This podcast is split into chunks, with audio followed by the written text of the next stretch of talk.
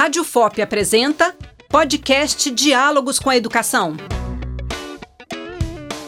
A perspectiva histórica e a existência de diferentes identidades sociais foram temas abordados na mesa de conversa Povos Indígenas, Cultura e Resistência, promovido pelo Centro Acadêmico de Pedagogia da UFOP na cidade de Mariana. No evento realizado dia 13 de maio no Instituto de Ciências Humanas e Sociais, o repórter Glaucio Santos conversou com a professora de Sociologia Avelim Buniacá Cambiuá, de Belo Horizonte, e a graduanda em Educação Infantil da Universidade Federal de Viçosa, Sue Janipuri. As indígenas falaram sobre a importância da presença de representantes de grupos étnicos no espaço escolar para abordarem as diversas culturas dos povos originários. Elas fizeram um alerta que as instituições de ensino não utilizem estereótipos como os usados em muitos casos em alusão ao Dia do Índio, em 19 de abril. Eu converso agora com Sue Jane Puri e com Avelin Boniacá Cambiuá. Eu pergunto primeiro para a Sue Jane Puri. Sue, qual é a importância desse tipo de evento dentro da universidade, dentro da academia? Eu acho sim, que está na hora da gente ser reconhecido e a gente ter esses locais de fala, da gente poder falar com o maior número de pessoas. Por exemplo, aqui no curso de pedagogia é onde que vai ser o início da formação, a base da formação docente. Vai ser a base da educação e vai tratar com crianças. Então, assim, para mim, eu acho que a base é começar a trabalhar e a desenvolver esses trabalhos com crianças, desmistificar desde a infância. Você está tão pertinho da gente, que é a cidade de Viçosa, e durante a sua fala aqui na mesa, você comentava sobre o apagamento do seu grupo étnico, que é o Puri. Fala rapidamente um pouquinho dessa experiência não tão positiva para vocês. Nós povoamos várias cidades na zona da Mata Mineira e também em outros lugares do Sudeste, e só que nós não fomos reconhecidos, não estamos nos livros de história, não contam a nossa história, as pessoas não se auto-reconhecem como assim que um povo foi totalmente extinto, sendo que a cidade está lá e a cidade continua? Então tem muito puri por aí, mas por quê? Porque não se auto-reconhece? Porque são apagados, não são levados a sério. Quando tenta reviver essas histórias, porque descendente, como eu falo, descendente de negro, negro é incontestavelmente. Mas descendente de indígena, por que, que não é indígena? Porque a gente não pode se afirmar. E o que, que significa puri? Então, a gente não tem um, um significado, mas dizem os antepassados que era porque era um povo muito ousado. Então, significava um povo ousado. Agora eu converso com Avelim Boniacá Cambiuá, que é de Belo Horizonte. É, Avelim, qual que é a importância de trazer para dentro da academia essas discussões e as culturas, ou pelo menos contar sobre as culturas indígenas? Qual que é a importância deste movimento? A gente está fazendo um trabalho de resgate mesmo, sabe? De resgate das raízes do Brasil. Eu acho que a gente entrou nesse estado de coisas, de não saber para, sabe, num país do jeito que está, porque a gente perdeu as nossas raízes ancestrais. O nosso povo indígena, essa questão do silenciamento que a Guerreira falou, ele traz no bojo desse silenciamento todo um projeto de, de não nação. Uma nação que não tem respeito pela sua própria cor, não tem respeito pelas suas próprias tradições e ridiculariza, tenta colocar o indígena nesse, nesse lugar mítico e dessa coisa do, da fantasia. Porque tem, na verdade, é muito medo da nossa força e da nossa espiritualidade, da nossa fé. Então, um país que eu apago essa identidade, se eu não, não sei para que, sabe, não sei de onde que eu vim, como é que eu vou saber para onde é que eu vou? Então, é a gente trazer para a universidade esse discurso, é a gente trazer de volta uma nação indígena que foi silenciada. É a gente dar a nossa voz, dar a nossa cara a tapa e falar assim, olha, estamos aqui, estamos presentes, para contragosto de vocês, mas a gente está. Sue, você falava também é, durante a mesa, vocês duas são mães, né? A Sue e a Avelin são mães, uma está em Viçosa, outra está em Belo Horizonte. Vocês estão falando para professores, pesquisadores, mas também falando para futuros professores. Vocês falaram um pouquinho da experiência dos seus filhos com a escola. E mesmo vocês sendo indígenas e seus filhos tendo essa consciência, existe essa invisibilidade ou construção ou continuidade dessa invisibilidade no espaço escolar.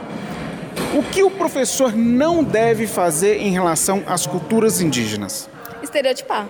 Colocar como se tivesse uma fórmula indígena, como que o indígena fosse todos da mesma forma. Por exemplo, eu e a Evelyn tá aqui para mostrar que não, nós somos totalmente diferentes se for olhar.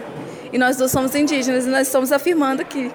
Então, assim, para mim, os contos, contar como se o descobrimento não, como se a invasão do Brasil fosse uma coisa boa, como se tivesse sido uma coisa boa, querer inserir a gente num contexto urbano, onde que a gente não pediu para ser inserido, sabe? Negar da gente a nossa cultura, negar da gente as coisas que a gente ensina para os nossos filhos, falar que é errado, mistificar toda a cultura, tudo que a gente fala.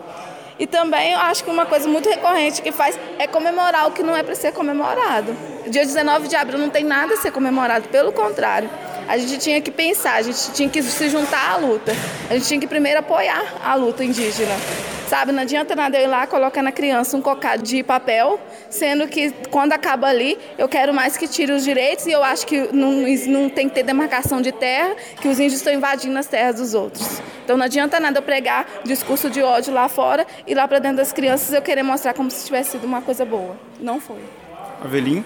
É, eu acho que além dessa, né, de, de não colocar a gente no, no índio genérico, né, achar que o indígena é todo igual, saber que os professores precisam pesquisar mais e precisam dar a oportunidade, né, na verdade é, é devolver a oportunidade de fala para os indígenas. A gente tem indígena na cidade, a gente tem indígena na própria universidade, deixa a gente falar, sabe?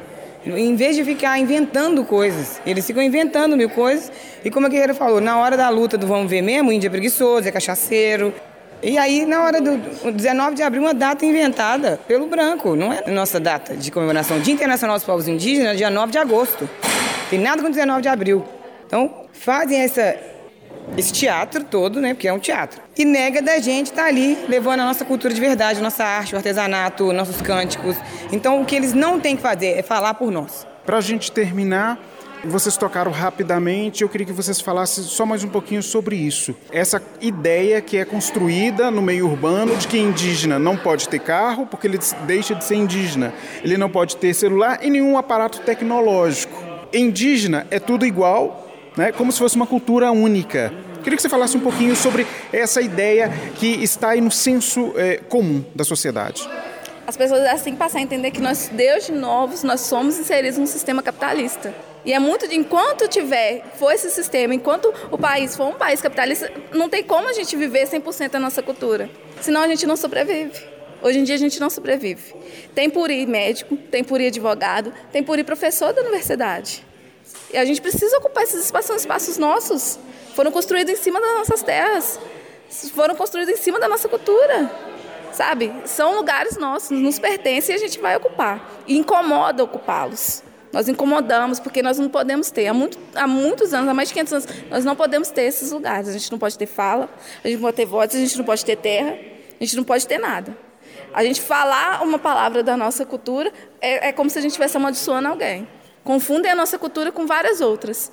Confundem a nossa cultura com a cultura africana, chamam a gente de ciganos, acham que a gente é mão sabe? Então, assim, torna como se nós fôssemos um bicho de sete cabeças. E quando a gente fala assim, ah, eu sou indígena, eu sou puri, é como se a gente fosse pessoas que tivessem vindo de outro mundo.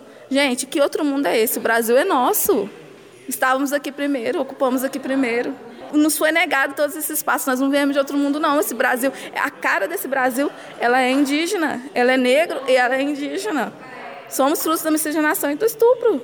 Não podemos negar isso. E querem nos negar de todas, todas as formas, de todas as maneiras. Espaços como esse, e falas como essa, e locais como esse, e entrevista como essa. E como diz o John, é tudo nosso. Tudo nosso. Eu agradeço a entrevista de Suejane Puri e uma última pergunta, Avelim Boniacá. O que significa Cambiuá? Cambiuá quer dizer retorno à Serra Negra. Que o povo Cambiuá tem essa fé de que a Serra Negra é a mãe do povo cambiuá. Então o povo foi nascido da terra. Mais uma vez, muito obrigado a Suejane Puri e a Velim Buniacá Cambiuá. Podcast Diálogos com a Educação. Direção e produção: Glaucio Santos. Trabalhos técnicos: Cimei Golderim.